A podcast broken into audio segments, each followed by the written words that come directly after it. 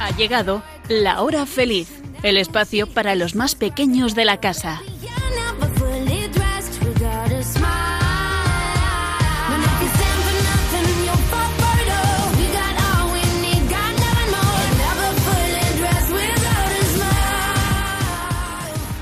Tardes a todos los que estáis escuchando Radio María en estos momentos, especialmente a los más pequeños de la casa. Comenzamos la hora feliz y os saluda Yolanda Gómez. Conmigo están Elena, Blanca, Nuria y Sonia. Hola chicas.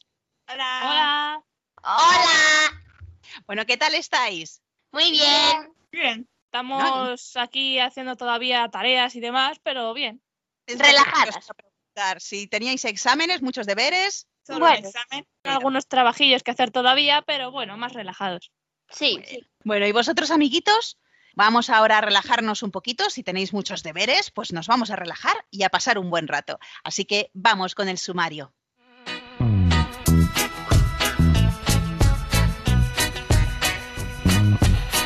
Seguimos en Adviento y preparándonos con alegría y esperanza para cuando nazca el niño Dios. ¿Y sabéis cuál es el significado y el valor del Belén? Os lo vamos a explicar, así como una bonita historia sobre una estrella. Después vamos a contaros varias curiosidades que tienen que ver con el invierno, que ya está muy cerquita, el 21 de diciembre. Y tras el cuento, la ira y los dardos, nos divertiremos con los chistes y las adivinanzas.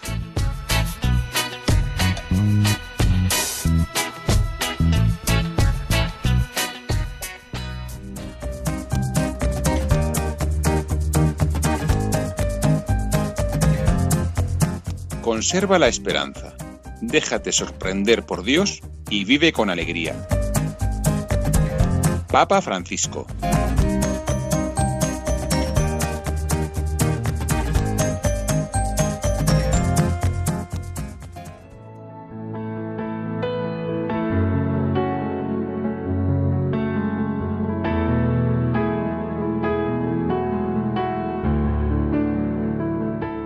Jesús, ayúdanos a ser luces de esperanza, de espera, de buenas obras, de amor, de paz, de justicia. Sé nuestro guía en nuestra vida. Danos lo que necesitamos para mantener nuestras luces encendidas. para que alumbren el camino que lleva a otros a ti. Te pido que nos hagas capaces de amar a todas las personas. Como tú deseas que las amemos. Amén.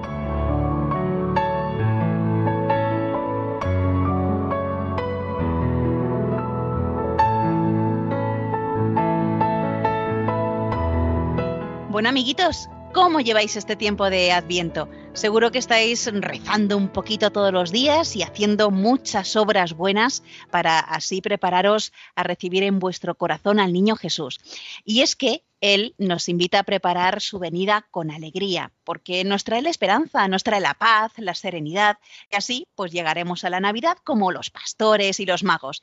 Y miramos especialmente a la Virgen María y a San José. Ellos, la verdad es que nos enseñan muchas cosas. Fijaos, ellos también vivieron situaciones difíciles, de inseguridad, de violencia, de rechazo. Padecieron pues lo que es estar a la intemperie, pero a pesar de todo mantuvieron encendida la fe y la firme confianza en Dios. Por eso les pedimos que alienten y mantengan la esperanza en nuestros corazones. No sé si habéis puesto ya el Belén en vuestras casas o, o lo vais a hacer en estos días, que todavía nos quedan antes de la Navidad. Vosotras, chicas, ¿ya lo habéis puesto? ¿Habéis decorado un poco la casa? Bueno, hemos puesto el Belén y el árbol está a medias. Nosotras igual. Bueno, ¿y qué es lo que más os gusta en la de- eh, a, a la hora de decorar la casa para Navidad? El Belén, porque cada año ponemos algo hecho. nuevo. Me gusta más cuando ya está todo hecho. Muy bien. Bueno, pues amiguitos, mm, ya nos contaréis cómo lleváis vuestra casa, cómo la habéis adornado. Eh, ya nos escribiréis al, al programa si queréis, al email, que luego al final os lo vamos a, a recordar. Así que ir buscando ya también el papel y el lápiz. Bueno, no sé si sabéis o si os acordáis que el Papa Francisco escribió hace dos años, en 2019, una carta muy bonita sobre el significado y el valor del Belén, al que llama Evangelio vivo. Dice que el Belén es un Evangelio vivo. Y la carta apostólica del Papa Francisco se llama Admirabile Signum. Bueno, pues lo que dice el Papa en esta carta nos puede ayudar para reflexionar sobre las figuras del Belén y que nos acercan a ese momento tan bonito como fue el nacimiento del niño Jesús. Vamos a hacer un pequeño resumen de esta carta que escribió el Papa Francisco y lo que nos dice sobre el Belén. Sobre el cielo estrellado, ¿qué nos dice Sonia? Jesús trae luz donde hay oscuridad e ilumina a las personas que atraviesan las tinieblas del sufrimiento. También nos habla de la estrella y los ángeles. Nuria. Son nuestra guía y protección cuando vamos en camino a adorar al Señor. ¿Y los pastores? Pues nos hacen ver que son los más humildes y pobres los que supieron acoger este acontecimiento del nacimiento del niño Dios. También en el Belén ponemos muchas personas diferentes. Mm, Sobre ellos, ¿qué nos dice el Papa Nuria? Representan la santidad cotidiana, la alegría de hacer extraordinario lo ordinario. ¿Y qué nos dice de los Reyes Magos? Nos enseñan que, aunque uno esté muy lejos, se puede llegar a Jesús. Estos eran unos hombres ricos y sabios que no dudaron en arrodillarse frente al niño Dios, a pesar de la pobreza que había alrededor, y comprendieron que Dios, de esta manera, abaja a los poderosos y exalta a los humildes. También podemos reflexionar sobre la figura de la Virgen María. Pues sí, porque su imagen nos hace pensar en su obediencia a Dios y su confianza en Él, y cómo ella contempla a su Hijo y lo muestra a cuantos van a visitarlo. El Papa Francisco señala que la Madre de Dios no tiene a su Hijo para sí misma, sino que pide a todos que atiendan a su palabra. Y sobre San José, Sonia, ¿qué nos dice? Él nunca se cansó de proteger a su familia. Confió plenamente en la voluntad de Dios. Llevaba en su corazón el gran misterio que envolvía a Jesús y a María su esposa. Y aunque no lo conocía muy bien, como hombre justo, confió siempre en la voluntad de Dios y la puso en práctica. ¿Veis qué bonito todo lo que nos cuenta el Papa Francisco? Bueno, una última cosa sobre el pesebre blanca. Muestra la ternura de Dios ante los desheredados y los marginados, al nacer el niño Dios en un lugar tan humilde y pobre. Desde allí, Jesús proclama con manso poder la llamada a compartir con los últimos el camino hacia un mundo más humano y fraterno, donde nadie sea excluido ni marginado.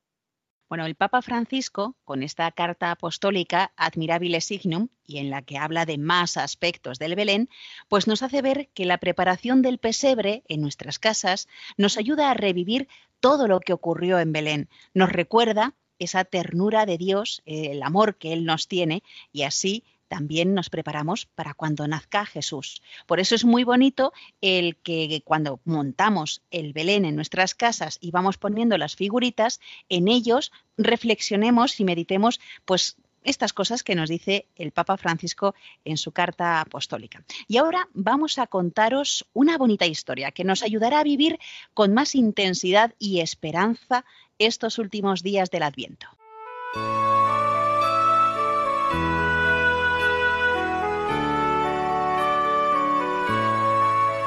Una estrella de luz.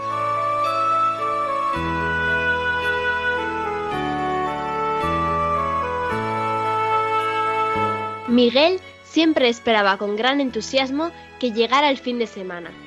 Los viernes, apenas salía del trabajo, iba a su casa, preparaba la mochila con las cosas necesarias para acampar y algunos alimentos, medicamentos, mantas y ropa que había juntado entre los amigos. Con su coche cargado, iba hasta un camping a los pies de la montaña. Los sábados y domingos se dedicaba a recorrer los alrededores para conversar con familias pobres y llevarles algo de lo que había traído. También tomaba nota de las necesidades que tenían para tratar de resolverlas durante la semana.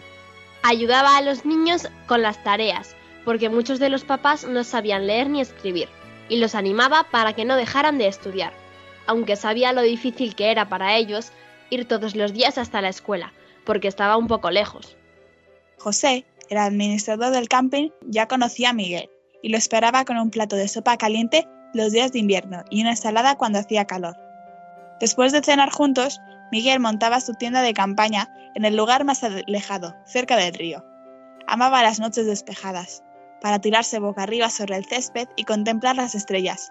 Se pasaba horas enteras contándolas, poniéndoles nombres e imaginando dibujos en el cielo. Cierta noche le pareció que una estrella se movía. Al principio creyó que era una estrella fugaz, pero luego le pareció ver como si la estrella dudara. Se movía para un lado y después para el otro. Minutos después, la estrella se precipitó a la tierra. Miguel se levantó y se dirigió hacia los árboles donde la había visto caer. No podía creerlo, creía que estaba soñando. Sentada en un tronco, con la cabeza apoyada en un brazo y una pierna doblada sobre la otra, se encontraba la estrella. Tenía una expresión de gran tristeza, y a Miguel le pareció ver una pequeña lágrima que le caía por la mejilla. Al contemplarla tan desamparada y triste, se acercó despacio y le dijo, Disculpa, ¿estás bien? No sé quién eres, pero ¿te puedo ayudar? La estrella no dijo nada al principio, pero por fin habló. Te lo agradezco, pero creo que nadie puede ayudarme. Estoy tan cansada. Pero es muy largo de contar. Más de dos mil años de vida no se cuentan en un minuto. Miguel se sentó en un tronco a una distancia prudencial y dijo, No importa, no tengo nada que hacer. Tengo todo el tiempo que quieras. La estrella comenzó a hablar lentamente y en su voz se percibía una gran tristeza. Hace dos mil años me encomendaron una tarea. La más importante me dijeron. No importa que seas pequeña, ni que no tengas mucho brillo, en el momento oportuno, el brillo te llegará de afuera y llamarás la atención de todos los hombres. Era mi oportunidad. Ya no sería una estrella más, ya no pasaría inadvertida. Los hombres me pondrían un nombre y figuraría en los libros. Así que acepté, y con mi luz señalé el camino a unos sabios hasta el pesebre, donde había nacido un pequeño niño. Desde ese momento, todos los años hago el mismo camino, para que nadie se olvide de ese gran acontecimiento que, según me contaron, cambió la historia de los hombres. Pero con el paso del tiempo, me he dado cuenta de que ya no vale la pena, que los hombres no miran al cielo, que han perdido sus sueños. Interrumpió su conversación durante unos segundos y con la mirada perdida y triste continuó. He visto muchas guerras, violencia e injusticia, gente morirse de hambre, mientras otros desprecian el plato que le ponen delante, niños sin escuela, sin padres, pidiendo por las calles, familias huyendo de las guerras, personas enfermas, solas y tristes. Los que deberían servir porque tienen el poder se preocupan solo de unos pocos. Yo que vi nacer al niño de Belén, que escuché lo que predicaba, que lo vi compartir la comida, echar a los mercaderes del templo, lavarle los pies a sus discípulos. Los hombres se han olvidado de todo lo que él dijo. Ya no tienen arreglo, ya no miran al cielo. ¿Para qué voy a seguir recorriendo este camino? Miguel se había quedado mudo y paralizado. No sabía qué decir ni qué pensar. Todas las ideas se le mezclaban. La estrella parecía tener razón, pero, sin embargo, él se rebelaba contra esta idea. Ya no hay esperanzas. Ya está todo perdido. No sabía qué decir, y entonces le contó a qué se dedicaba él y qué hacía los fines de semana. Cuando terminó de hablar, la estrella le dijo, Qué suerte que te he encontrado. Aunque este año no brille para todos, tú has tenido la oportunidad de tenerme cerca. Eres el único que merece verme. Pero Miguel la interrumpió y dijo, Creo que estás equivocada. No soy el único que merece verte. Aunque es cierto que parece que el mundo se encamina hacia la destrucción y que no hay nada que lo detenga, creo que es justamente por eso por lo que tienes que brillar más que antes. Hay muchas personas que solo miran hacia abajo y que necesitan una luz fuerte para descubrir que pasan cosas más allá de sus narices. ¿Cómo te vas a dar por vencida justo ahora que es cuando más te necesitamos? Aunque muchos no reconozcan tu luz, ni recuerden que para Dios los hombres somos importantes, quizás algunos levanten la vista y te vean. ¿Quién va a renovarles la esperanza si no? Miguel dijo esta última frase casi gritando. La estrella permaneció callada, pero esbozó una sonrisa. De repente, Miguel notó que alguien le tocaba. Era José, el administrador del camping. Te había oído gritar y pensé que te había pasado algo, pero seguramente te quedaste dormido. Miguel le dio las gracias. Tardó en dormirse porque, aunque estaba seguro de que todo había sido un sueño, sentía una extraña sensación. Pasaron los días y llegó el tiempo de Navidad. En el camping organizaron una gran mesa para la fiesta, que comenzó bien temprano por la mañana y duró hasta la tarde. Comieron, cantaron y bailaron. Antes de irse, Miguel regaló a cada familia una pequeña estrella de madera para que la colocaran sobre el pesebre.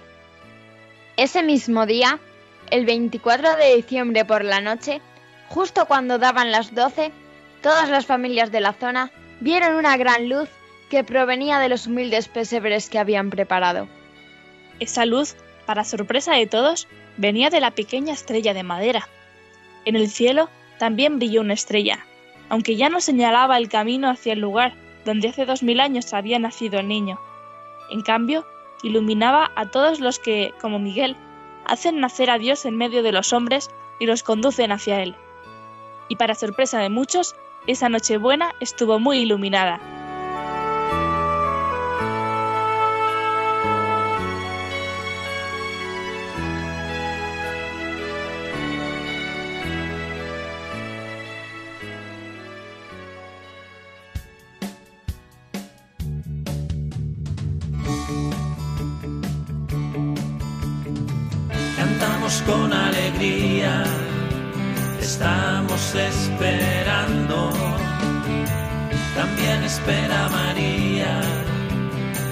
Jesús está llegando. Bendita tú María, Jesús está llegando. Es la luz que llena nuestra tierra es Jesús quien vence a las tinieblas. Vienes tú, pobre y no tienes nada. Es Jesús, rico en verdad que salva. Cantamos con alegría, estamos esperando también espera María. Jesús está llegando. Cantamos con alegría. Estamos esperando. También espera María. Jesús está llegando. Cantamos con alegría. Estamos esperando también espera María. Jesús está llegando, bendita tú María. Jesús está llegando, bendita tú María.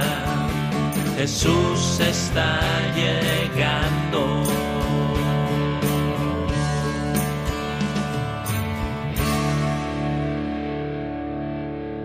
Estás escuchando el programa de los niños de Radio María.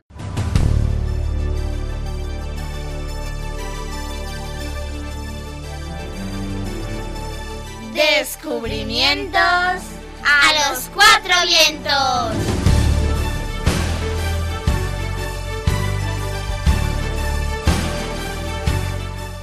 El invierno está a la vuelta de la esquina. El martes 21 de diciembre, a eso de las 4 de la tarde, las 3 en Canarias, diremos adiós al otoño y daremos la bienvenida al invierno que durará hasta el 20 de marzo.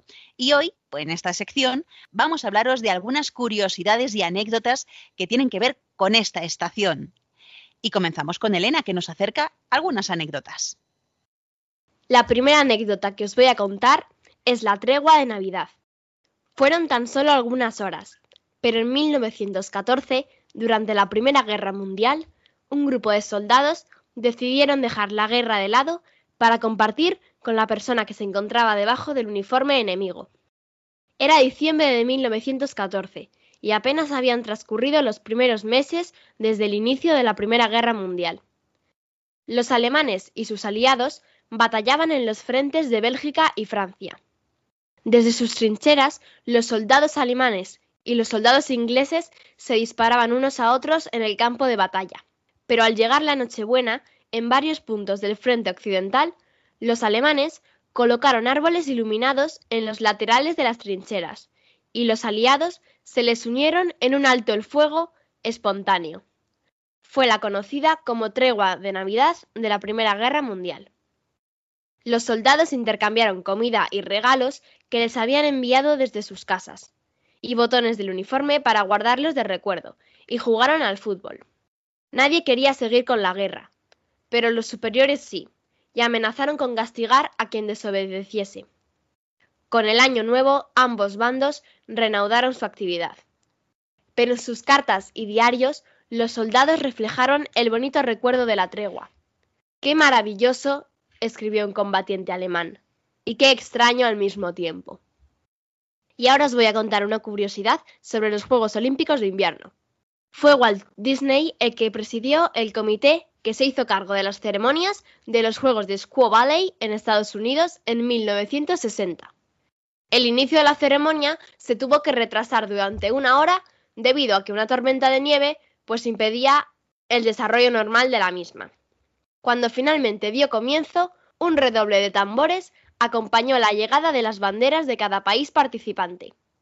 Hubo más de 5.000 animadores, se soltaron 2.000 palomas y se dispararon 8 salvas, una por cada edición anterior de los Juegos Olímpicos de Invierno. El cierre fueron unos espectaculares fuegos artificiales. Qué bonito la anécdota, bueno, la, anécdota que nos has contado de la tregua de Navidad y la de los Juegos Olímpicos de Invierno. Esa no me la sabía, la de la tregua de, de Navidad sí. Muy bien, bueno, pues gracias Elena. Vamos a continuar. Más curiosidades del invierno.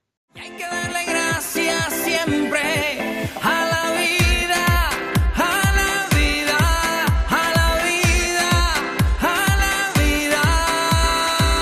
Naturaleza con cabeza. Abre tus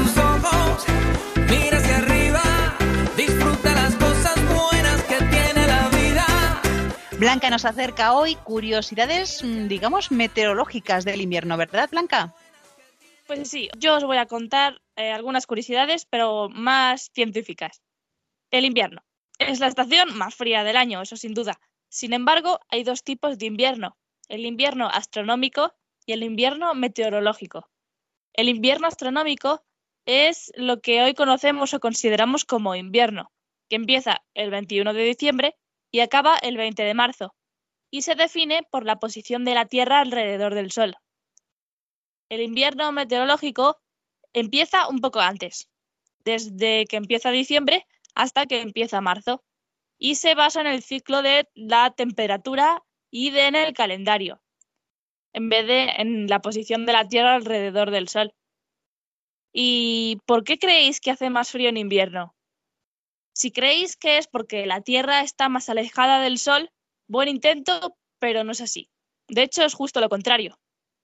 La Tierra está a 5 millones de kilómetros más cerca del Sol en invierno que en verano. En el día en el que es- estamos más cerca es el 3 de enero y en el que estamos más lejos es el 5 de junio. Entonces, ¿por qué hace más frío?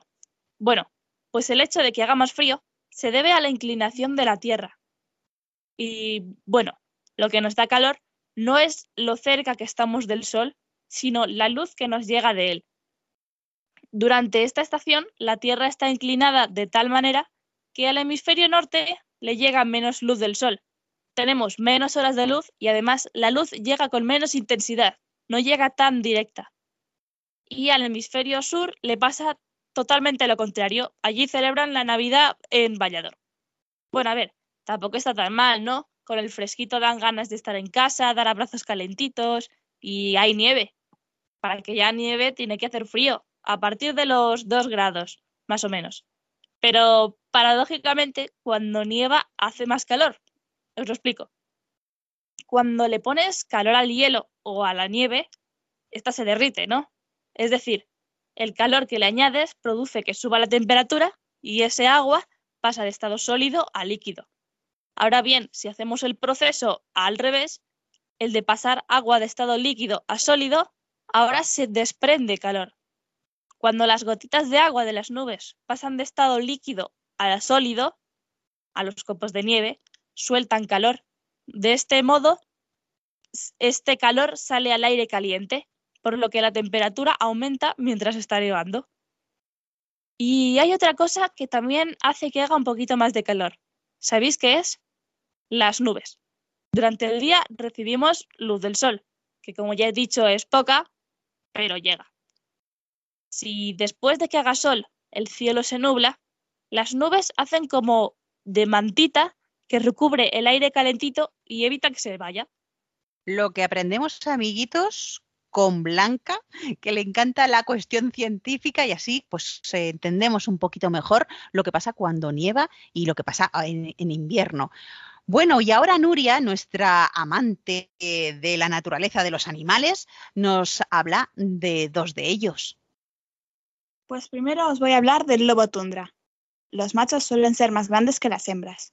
Llegan a viajar desde 200 hasta 300 kilómetros al año, acompañando a los renos en sus migraciones. Para comerlos, claro. Los lobos tundra tienen un cuerpo alto, patas largas y un cráneo ancho que se estrecha hacia el hocico. Su cola es tupida y su pelaje es espeso y denso, y muy blanco. Como todos los lobos, son carnívoros. Se alimentan principalmente de grandes mamíferos como ciervos o apatís, alces, caribúes, bisontes, bueyes almizcleros y ovejas montañesas. Un lobo tundra adulto puede consumir hasta 9 kilos en una comida. Los lobos tundra se clasifican como preocupación menor. Preocupación menor es que no están ni amenazados ni en peligro de extinción. Sin embargo, eh, son especialmente vulnerables al comercio de pieles, ya que sus pelajes son más eh, exuberantes que los lobos que, viven- que viven en el bosque y a veces se venden por el doble. Y bueno, ahora os voy a hablar del armiño. El color de su pelaje en verano es marrón con el vientre blanco, mientras que cuando es invierno es blanco, menos la punta de la cola, que es de color negro todo el año. Se adapta a vivir en todo tipo de terrenos. Instala su madriguera entre muros, montones de piedras, huecos de árboles, entre la maleza, orillas de río y más sitios así. Y en invierno puede acercarse a construcciones humanas, sobre todo las abandonadas. En la península ocupa solamente una zona al norte, que contiene en su totalidad las comunidades de Asturias, Cantabria, País Vasco y Navarra, casi toda Galicia, la mitad del norte de Castilla y León y La Rioja, una pequeña franja al norte de Huesca y Cataluña. Se alimenta principalmente de topos, ratas, ratones, también de liebres, huevos, pájaros, ranas, lagartos, musarañas, lombrices y carroña. El armiño es un gran aliado del campo por su dieta de roedores. Es normalmente nocturno, aunque también se le ve de día, sobre todo en la época de apareamiento. Excepto en esa época, viven solos. Tienen una buena vista adaptada a la noche y al día. Su olfato y su oído son muy sensibles. Nadan muy bien y también saben trepar, aunque esto último no suelen hacerlo mucho. Eh, se puede introducir por cualquier sitio donde quepa su cabeza. Puede llegar incluso a vivir 7 u 8 años, pero lo normal es que no sobrepase el año y medio de vida. El armiño es presa habitual de mamíferos carnívoros más grandes que él, así como aves rapaces de gran y pequeño tamaño. Y las huellas son muy difíciles de avistar debido a su poco peso. Estupendo lo que aprendemos aquí en este programa lo, con el lobo tundra y el armiño. Bueno, pues continuamos.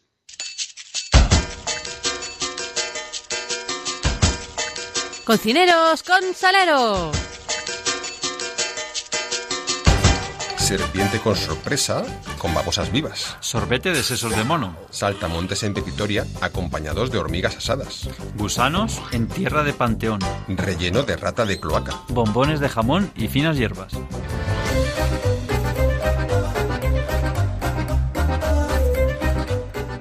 Bueno, amiguitos, os hemos contado algunas curiosidades y anécdotas del invierno, pero ahora nuestra gran chef Sonia nos va a proponer un par de recetas para esta Navidad.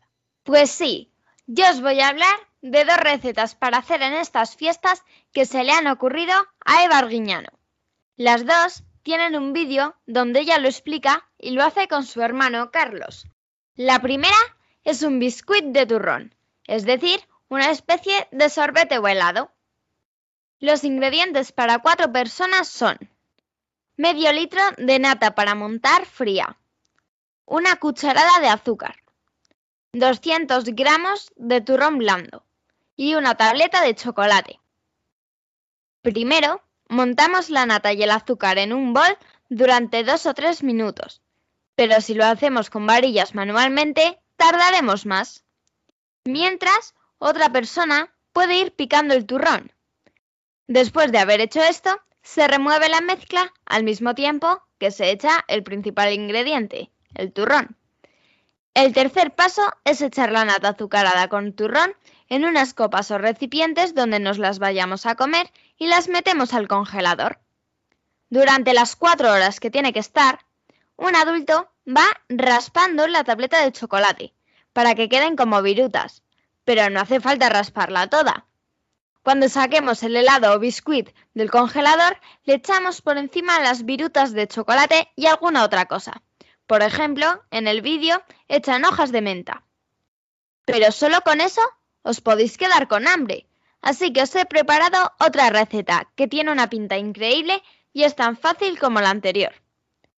Es una corona de hojaldre y chocolate. Los ingredientes que necesitamos para que 8 personas puedan degustar esta corona son los siguientes. Dos láminas de hojaldre rectangular, 40 gramos de mantequilla, 150 gramos de chocolate negro o con leche, un huevo, 200 gramos de frutos rojos y azúcar glass para espolvorear. En un cazo de agua hirviendo fundimos el chocolate y la mantequilla. Después de que se haya fundido, lo extendemos en las láminas de hojaldre, sin llegar a los bordes porque se puede salir. Poco a poco las vamos enrollando y en la bandeja del horno las ponemos formando una U cada una y las juntamos para que sea como un círculo. Luego, un adulto hace 20 cortes, sin que el cuchillo llegue abajo. Cuando ya lo haya hecho, cada corte lo ponemos uno para afuera, otro para adentro, uno para afuera y así con todos. Antes de meterlo al horno, lo untamos con huevo. La corona tiene que estar a 200 grados centígrados durante 20 minutos. Después lo sacamos, le ponemos papel aluminio por encima y lo volvemos a meter 10 minutos a la misma temperatura. Cuando ya haya pasado todo ese tiempo, el hueco que queda en el medio se rellena con los frutos rojos y se espolvorea con azúcar glass. Se le puede poner hojas de menta para que quede más bonito todavía. Estas recetas se tienen que hacer con algún familiar, ya que ese es el propósito de las fiestas, disfrutarlas en familia, además de celebrar dulcemente el nacimiento de Jesús. Estoy de acuerdo completamente contigo, Sonia. Qué ricas las recetas que nos has dicho. Madre mía, ese biscuit de turrón, un poquito helado, y luego la corona de hojaldre de Navidad. Mmm, bueno, bueno, bueno. Yo creo que voy a intentar hacerlo esta Navidad. ¿Y vosotros, chicos, qué? ¿También os animáis? La buena comida es como música que se saborea, colores que se huelen. La calidad está por todas partes. Solo hay que estar alerta y aprender a degustarla. Mm, harina, huevos, azúcar, mm, vainilla uh, y un toquecito de limón. ¡Wow! ¿Hueles todo eso? Estás escuchando La Hora Feliz en Radio María.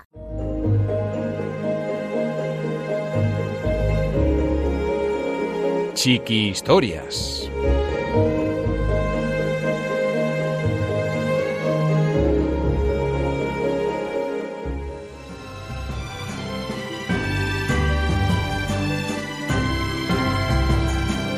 La ira y los dardos.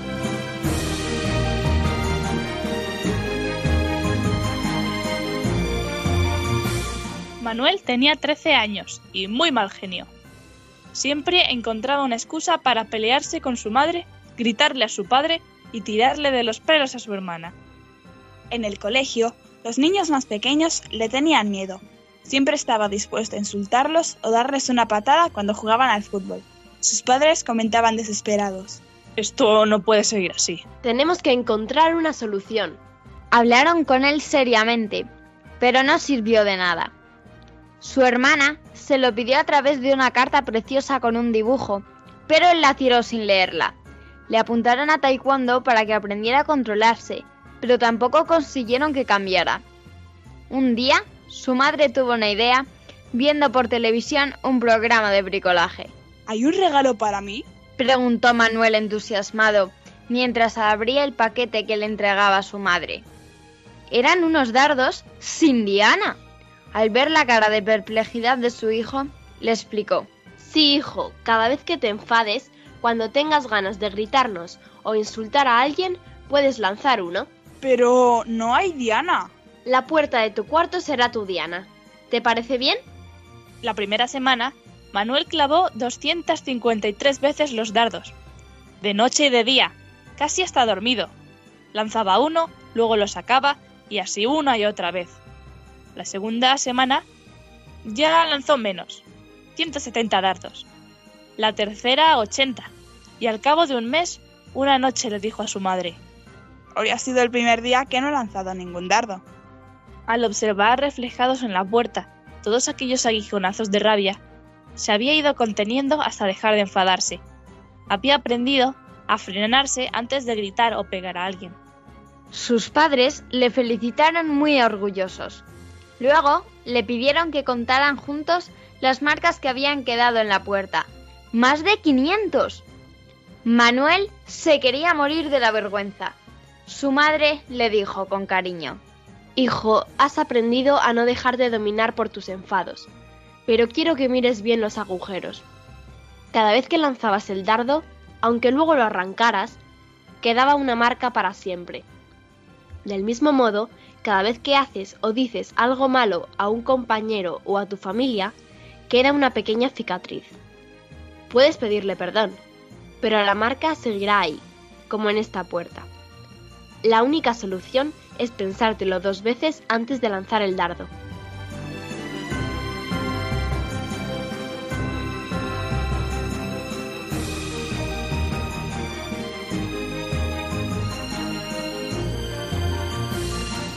Dice un dicho, las palabras se las lleva el viento, pero como vemos, no todas las palabras se las lleva el viento.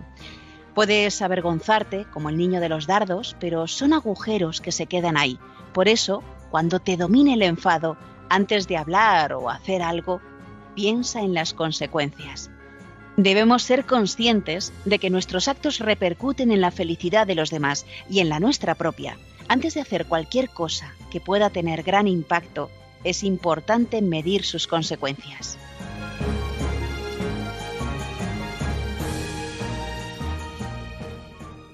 Reír no más hasta reventar.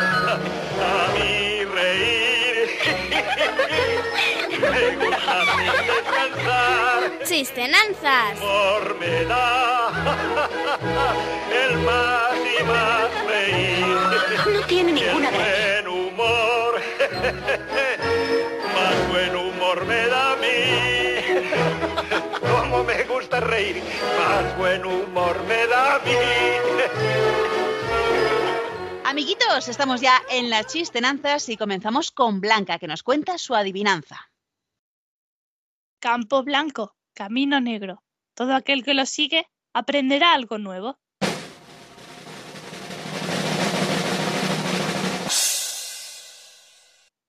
Yo iba a decir la carretera. ¿Un libro? Sí, la escritura. Muy bien, Nuria, tu adivinanza. Está llena de agujeros, pero retiene el agua. ¿Qué es?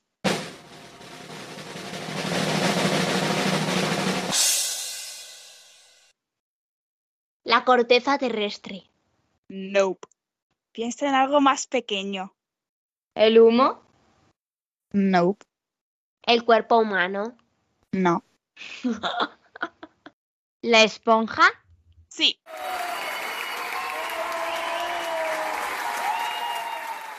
Muy bien, Sonia, tu adivinanza. ¿Qué tiene que hacer un hombre para sobrevivir al caerse de, de un edificio de 50 pisos?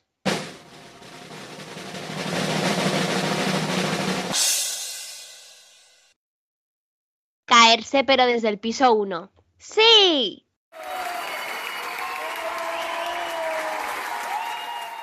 Elena, tu adivinanza. Tiene nombre de joyero, menudo blanco ligero, vive sin haber vivido y es de todos conocido.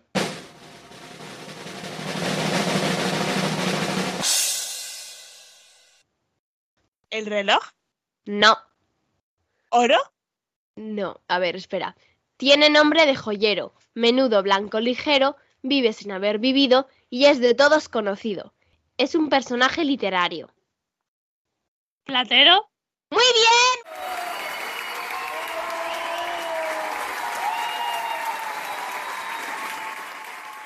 Estupendo, Blanca. Pues vamos ahora por los chistes. Cuéntanos el tuyo. Un hombre entró en una pajarería y pidió un loro bilingüe. El propietario del establecimiento le enseñó un loro que tenía un cordel atado a cada pata. Escuche, si usted tira del cordel de la pata izquierda, el loro hablará en francés, le explicó. Si tira del otro, lo hará en inglés. ¿Y qué pasa si tiro de ambas a la vez? dijo el cliente. Pues que me estamparé contra el suelo, contestó el loro.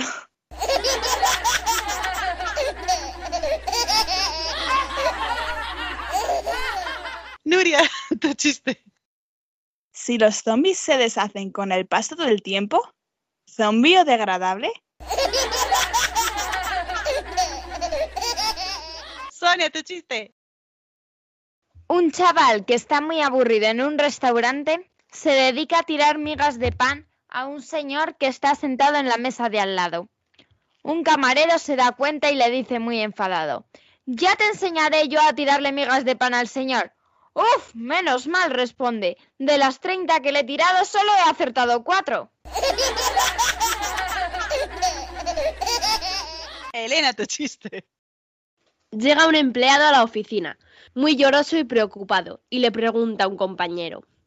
¿Pero qué te ha pasado que vienes con esa cara? Buf, pues que esta noche se ha quemado mi casa. Pues vaya día que tenemos todos.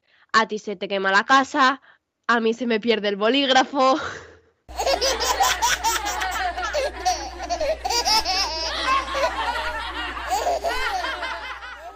tenemos ya que despedirnos. ¡Ay, qué rápido se pasa el tiempo cuando uno se lo está pasando bien! Bueno, yo espero que os haya gustado mm, lo que os hemos contado sobre el significado y el valor del Belén, así como esa bonita historia sobre la estrella. También, pues las curiosidades, anécdotas que tienen que ver con el invierno y con esas recetas que nos ha recomendado mm, So- Sonia. Y si vosotros sabéis alguna más, pues nos podéis escribir el email del programa lahorafeliz2 arroba radiomaria.es. Repito, lahorafeliz2, el 2 con número, ¿vale? arroba radiomaria.es. Pero si nos queréis escribir por carta, pues la dirección es Radio María, indicando en el sobre La Hora Feliz Yolanda Gómez, Paseo Lanceros 2, primera planta, 28024, Madrid. Y también os recordamos que podéis volver a escuchar de nuevo este programa u otros anteriores en el podcast de Radio María. Para ello tenéis que entrar en la página web www.radiomaria.es y buscar La Hora Feliz de Yolanda Gómez. Nos volveremos a encontrar, si Dios quiere, dentro de dos semanas, que ya será Navidad. Así que bueno, gracias Elena, Blanca, Nuria y Sonia por toda vuestra ayuda. De nada. De nada, y hasta el próximo programa. Adiós. Y vosotros sed buenos. Sí, se puede. Sí se puede. Un fuerte abrazo para todos, sed felices y que paséis una ¡Feliz Navidad! Así concluye La Hora Feliz, el espacio para los más pequeños de la casa.